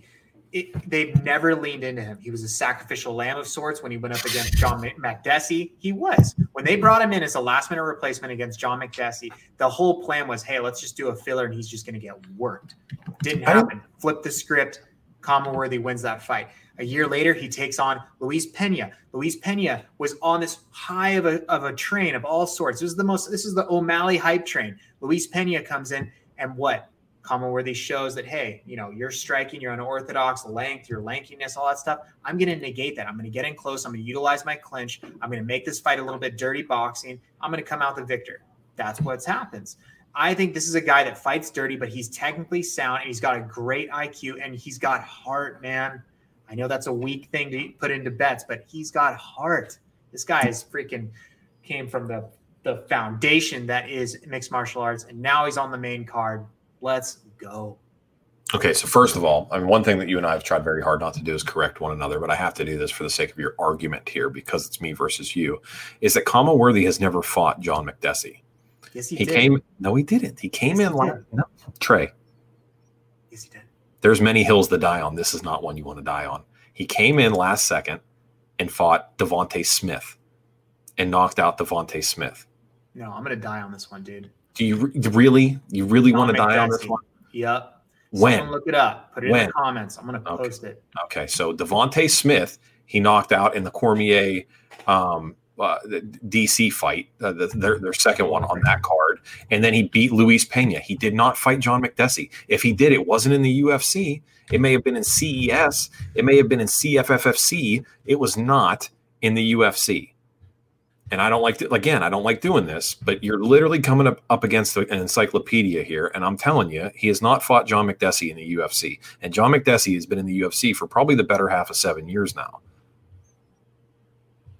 Okay, keep going while I pull this up. Okay. You can tell all me right. why Khama Worthy is not going to win this fight. He's not going to win this fight because Ottman Azaitar is a Caucasus Mountain warrior and he's going to destroy Khama Worthy because Khama Worthy is going to come out there with that chin sky high, with that frantic, herky jerky essence of Keith Jardine hand movement. And he's going to try low calf kicks. And when he does so, Ottman's going to catch him with a check left or an overhand right and he's going to put him to sleep. That mohawk is bouncing off the apex canvas. He's getting slept Ottman Azaitar by knockout. Some, some at some point in time in that fight, Ottman Azaitar 13 and 0. The O will not go on Saturday night.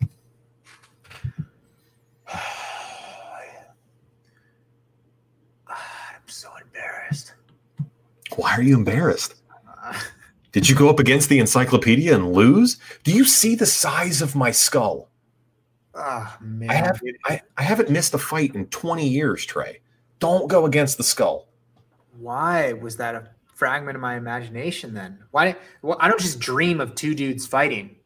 I saw this in my brain. Yeah. Yeah. Well, so That's embarrassing. I'm Well, embarrassed. it is what it is. It is what it is. And the comment sections never lie. So, you know, there there you have it. So all right, let's Yeah. put a let's let's wrap through this main event real quick, Trey, and then um we'll run through the prelims real quick and then put it put a bow on this. We're at an hour and 20 minutes. This is longer than most of our episodes go. I know a lot of people like it, but you know, we're just gonna it's getting to be 11 o'clock my time Eastern, and that's pretty late for a guy that's got to work still. So let's touch on this main event. Michelle Waterson, the karate hottie herself, it's taken on Angela Hill. Michelle Waterson minus 105. Angela Hill minus 125. So we're we're, we're approaching Pick'em here, right? Slight slight underdog uh, for Michelle Waterson. Look, man, Angela Hill has been on a tear. She's looked better, better, better. Beat Claudia Gadelha for my money, even though the judges gave it to Gadelha for whatever reason. I don't know what they were watching, um, but here we are. Angela Hill getting that main event spot uh, after the uh, what was it? The Teixeira Santos fight fell apart.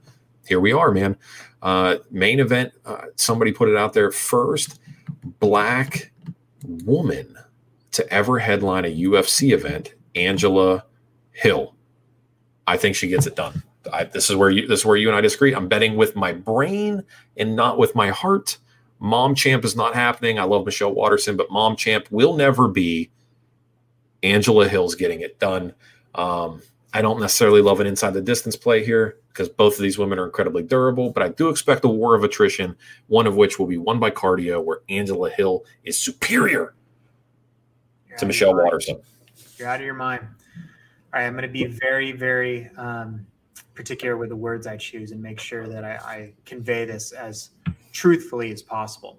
Okay. I find this interesting that this was originally slated for three rounds, right? Now Mhm. we got five rounds. Now, if you Mhm. look at Michelle Waterson, she's been in two main events. So she's had two five round stints behind her. Mhm. Angela Hill, she's never had it. Now, while Angela Hill is a very active fighter, she's the Donald Cerrone, you could say, of the female fighters. Oh, Going into the fourth and fifth round is a totally different beast. The thing is, the blueprint's out for for Angela, and unfortunately, it's something that's it's it's the central focus for Waterson. Bring it to the ground. Angela is not good on the ground. We all know that. We know she can strike, but Waterson is great. She's got a great takedown. She's got great judo. She's got okay submissions. They're very basic submissions, but they're ones that can get it done in a women's fight. I think Waterson coming off two losses, she's going to get back to the foundation, the ABCs, which is going to be strike enough to get within distance, be able to clinch, bring this to the ground, submission. I actually see inside the distance, and I know I, I never say inside the distance for women's fights, but a five round fight, there's a chance. I think over four and a half. I think four and a half is is where it's at right now. I'm, if I'm not mistaken, over four and a half is at a minus two plus, like at a minus two twenty. Um, listen, I know I know you're talking about karate hotties uh, ABCs, but I think you're just thinking about her T's and A. Um, Mm. because there's no way she gets this done, dude. There's just no. I mean, listen, I don't want to say there's no way. It's women's MMA. That's a toss up. That would be foolish for me to say there's no way she gets it done. No way she gets it done would be Carlos Esparza beating Amanda Ribas. That's no way she gets it done. Um, what you call it? Michelle Waterson has a decent chance of winning this fight. I just don't think it's going to happen. I just think Angela Hill gets done, and that it is what it is. So it is. agree to disagree. Bet the beard. Uh, you know. So here we go. Let's run through these prelims real quick. All right. We we were going to dedicate a little bit more time to it, but you know the interviews are what they are, and we're we're happy about it. All right, we've got women's MMA kicking off the main card. Justine, I shit myself in the cage. Kish at seven and two, taking on Sabina Mazo. Mazo is fancying herself as a little bit of a prospect here. Trey, she's at eight and one as a pro here. Um, look, she's going to be the favorite going into fight night. Uh, what do you think here? Does Justine Kish get any sort of love coming back after a long layoff? You know, it's admittedly, it, she's a plus 200 underdog. Sabina Mazo is at a minus 255. Is this an MMA, a women's MMA fight that's worth, um, I'm sorry, worth putting money on? Um, it's a tough one. I mean, Kish has been around for forever. She's a good kickboxer. Um, you know, she's tough. Uh, Mazo, though, you know, she's won her last two UFC outings. Uh, she's she's an up and coming prospect. She's definitely going to come in with a little bit better cardio. She's going to be able to outwork, outpoint. I don't think that there's much weight to be put in this. This is you know smaller cage, you know vet versus a prospect. It's a tough one, so I'd stay away from this. I am leaning uh, Sabina in this fight, but uh, definite toss up. All sure. right, well, it's me versus you, so give a pick. I'm taking Mazo. All right, Mazo here as well. For all the reasons you said, I just don't think Justine Kish is that good. So I'm taking Mazo as well. All right, Bryan Barberena at 14 and 7, taking on Anthony Ivy at 8 and 3. Bryan Barberena uh, went on a bit of a tear a couple years ago, still sitting at a big favorite here against Anthony Ivy, minus 270. Anthony Ivy plus 210. I think this is a weird spot for Bryan Barberena. This is the type of fighter that could actually beat him based on the fact that Bryan Barberena seems to do well with a crowd behind him seems to do well when the bright lights are on him and when he's just relegated to this idea of hanging out in an empty octagon with nobody around against a guy that he may or may not be taking that seriously anthony ivy plus 210 is a live dog here um, but i don't necessarily know if i want to take him and go that far against the chalk um, probably going to lean an inside the distance play here, but for the sake of me versus you, Beard versus Hawaiian, I'm going to take brian Barberena. I'm going to go safely chalk right here. I got to take the safe pick as well. I, I, say that because he's, dude, he's the toughest nose 170 on the planet. Ivy, there's just not much to talk about. I mean, he got KO'd in less than a minute. Granted, it was a short notice fight, but he got KO'd in less than a minute on a short notice fight. I haven't, I don't have enough notes on him. Brian is a tough person to put away. He's a wild man. He's extremely durable. I got to go that way. Okay. All right. Moving things along. Frank the Crank Camacho, 22 and 9, taking on Brock Weaver. Uh, pink slips in the mail for either one of these guys when they lo- if they lose this fight. Uh, this is an absolutely must-win fight for both guys. Brock Weaver at a plus 170, Frank Camacho minus 210. This is going to be my biggest underdog that I take on the night. I'm taking Brock Weaver plus 170 against Frank Camacho. Frank Camacho's chin has been disappearing lately. Brock Weaver hits hard. Cardio advantage, Frank Camacho. Uh, power advantage, Brock Weaver. I'm counting on a firefight. I'm counting on Brock Weaver landing, and I'm counting on Frank Camacho going to sleep. Brock Weaver plus 170. Lock it in. Wow. Okay. Um, it's funny that Roosevelt Roberts is actually on this card because he just submitted, obviously, Brock Weaver in their last bout. Um, you got to remember, though, Brock didn't win his first fight. He won by an illegal knee. He really doesn't have anything to stand on. He got DQ'd in his first. He gets submitted by Roosevelt Roberts in the second. Frank Camacho, you know, while he's two and five in the UFC, not stellar, he's he's literally a pawn for the UFC. He's a placeholder. He's someone mm. You know put in on the cards. It's a tough one to pick. They're equally skilled. They're equally tough. Um, I think Camacho's had more looks. He's had better experience and better fighters up against him. Uh, uh, I'm gonna go Camacho on this just because I like the vet savvy, um, the IQ. I just I haven't seen anything out of Brock to give a staple for him. Okay, perfect. All right, Bobby Green taking on Alan Patrick. Quick turnaround for Bobby Green. Bobby Green 26 10 and 1. Alan Patrick at 15 and 2. Definitely a different stylistic matchup um, than we're used to seeing uh, with Bobby Green fights. They like to feed him stand up fighters. Bobby Green minus 275. Patrick at a plus 215. Bobby Green admittedly looked pretty good in that Clay, Clay, uh, Clay Guida fight. I lost some money there. I don't necessarily know if it was much as much to like really make me feel confident and how he's going to fare against Alan Patrick here. I do think he's going to have the better cardio come fight night.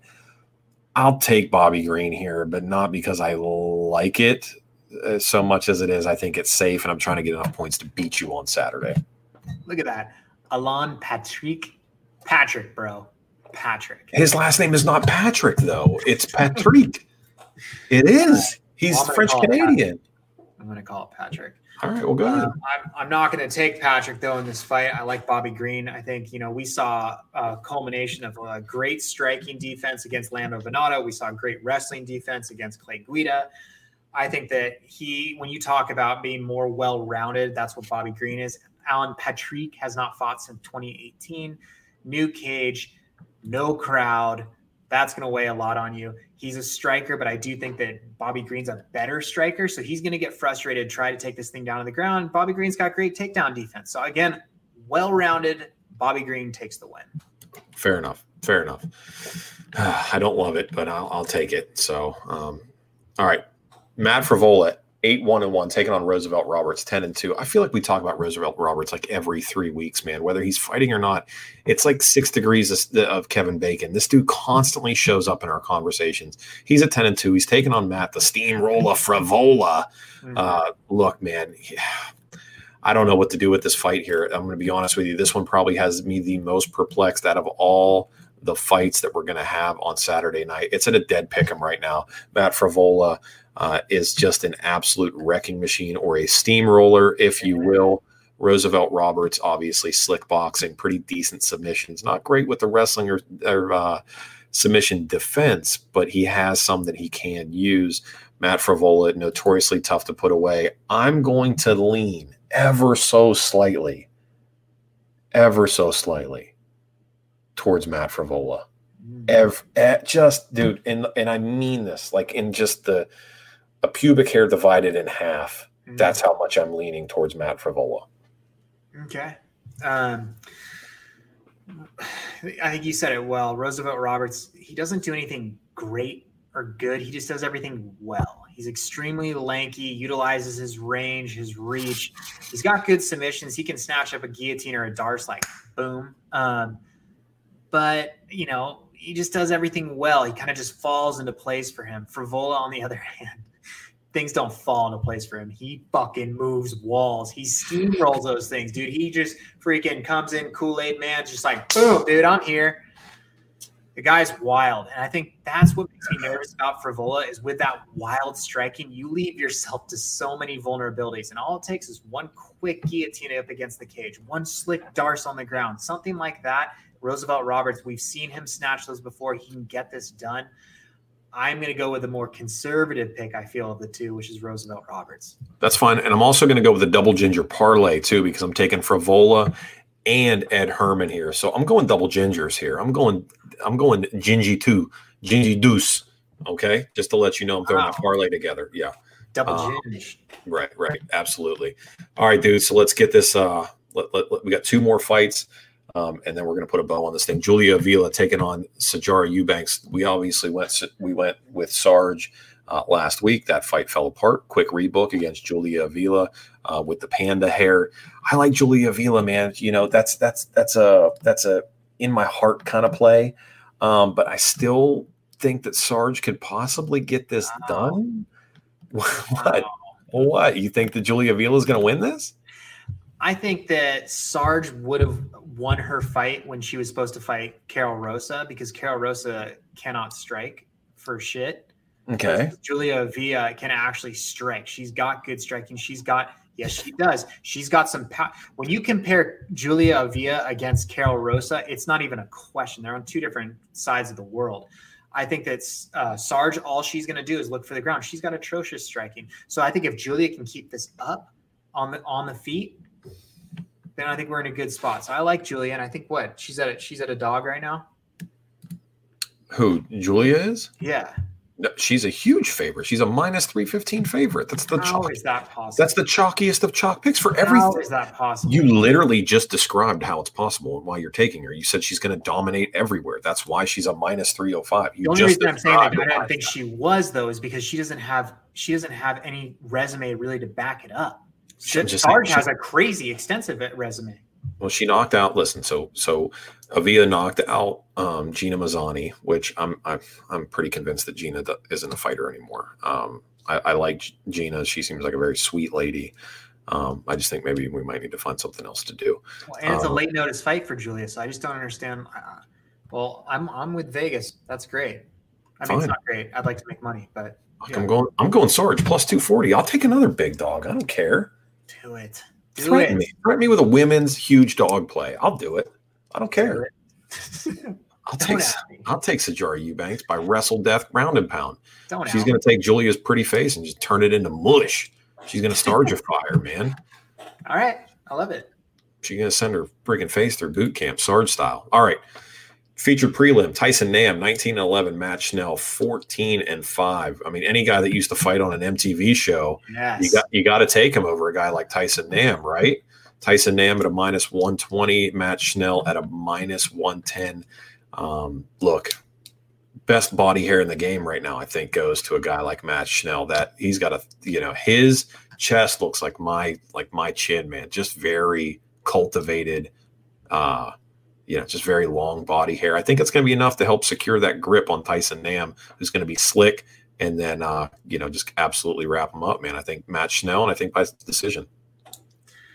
Ah, dude. Ah, the MTV guys do so well. What, what's another one? Mayhem. He's doing great. Um, Yeah. yeah. Yeah, he's doing great. He just got arrested again. Uh, Did he really? Yeah. Oh man. Um, Tyson Nam's a vet. We all know that. Um, I think the one thing that I get worried about with Tyson Nam is he's prone to getting outworked. And Matt Schnell is very um, he he he puts out a lot. There's a lot of he, a lot of output with him. I think that Nam's a bit wiser. Um, I think he's experienced in a small cage and no crowd. It's going to be weird for Nam, but I think that I just like the vet play on this. I think that See, this is a tough one. This is a tough one. I'm a little bit back and forth on this. I've said I know I said Nam at the beginning. Make your play. I know. Make No, your play. I'm taking Nam. I'm, I'm right. taking Nam. The guys, he's on a four-five win streak. Lost his first two, but his first two were in devastating fashion. He got knocked out by Pantoja. I just see Nam picking him apart. As long as it gets done in the first two rounds. All right, so let's rifle off the picks from top to bottom. Beard versus Hawaiian. Put a bow on this thing. Justine Kish versus Sabina Mazo. I'm going Mazo. Mazo, Bryan Barberena, Anthony Ivy. I'm going Barberena. Barberena, Frank Camacho, Brock Weaver. I'm going Weaver. Camacho, Green versus Patrick. I'm taking Green. Green, Frevola versus Roberts. I'm taking Frevola. Roberts, Avila versus Eubanks. I'm taking Eubanks. Avia, Nam versus Schnell. I'm taking Schnell. Nam, Nelson versus Quarantillo. I'm taking Quarantillo. Quarantillo, Herman versus Rodriguez. I'm taking Herman. Herman, Lee versus Modafferi. I'm taking Lee. TNA, Waterson. Oh, did you say Lee and Modafferi? Yeah, Sorry, I bro. was already thinking about Waterson. You're already so thinking of far ahead. get your life. I'm together. taking Lee. I'm taking Lee. All right, fair enough. And then Azaitar versus Worthy. Uh, Worthy, All right, and then Waterson versus Hill. I'm taking Hill. Waterson. All right, man. That's it. Listen, I appreciate everybody that joined us on the chat. Shout out to our show sponsors, Stay Classy Meats and Allegiance. Be sure to tune in on Friday night, September 11th, and give Taylor uh, Johnson a huge shout out. And obviously, if you take a screenshot of anything like that on the uh, send it to us. We'll gladly repost everything on Insta or whatever you guys want to do. Uh, anytime we can wave that Punchlist MMA banner, absolutely appreciate that. Uh, Trey, you have any parting thoughts for the people before we get out of here? Yeah, I do. People have been lighting up the comments saying "Fear the beard," hashtag Fear the beard. First off, I'm one and zero, bitches, and not only just that, but I'm one and zero. Let's go. Fair enough. All right, guys, follow us on all our social media channels if you don't do so already uh, at Punchlist MMA, just about anywhere you can find it. And then if you want to shoot us an email, chat at Punchlist MMA. Best way to support the show is by supporting our sponsors.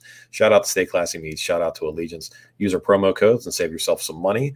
And uh, until then, be good to each other. Shout us out on social media. And then, are we doing a beer money giveaway for this one or no? No. Next week, beer money giveaway. Yeah. All right, guys. Appreciate you. Thanks.